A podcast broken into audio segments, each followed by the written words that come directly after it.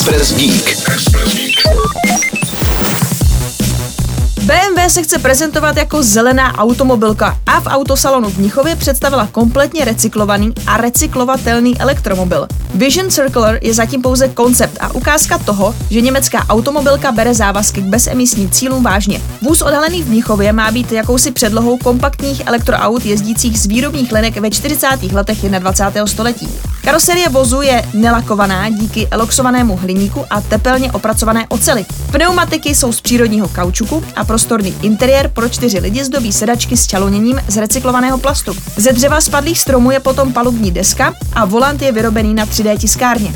Ta vytvořila i průhledné prvky se světelnými efekty znázorňujícími, jak prý auto přemýšlí.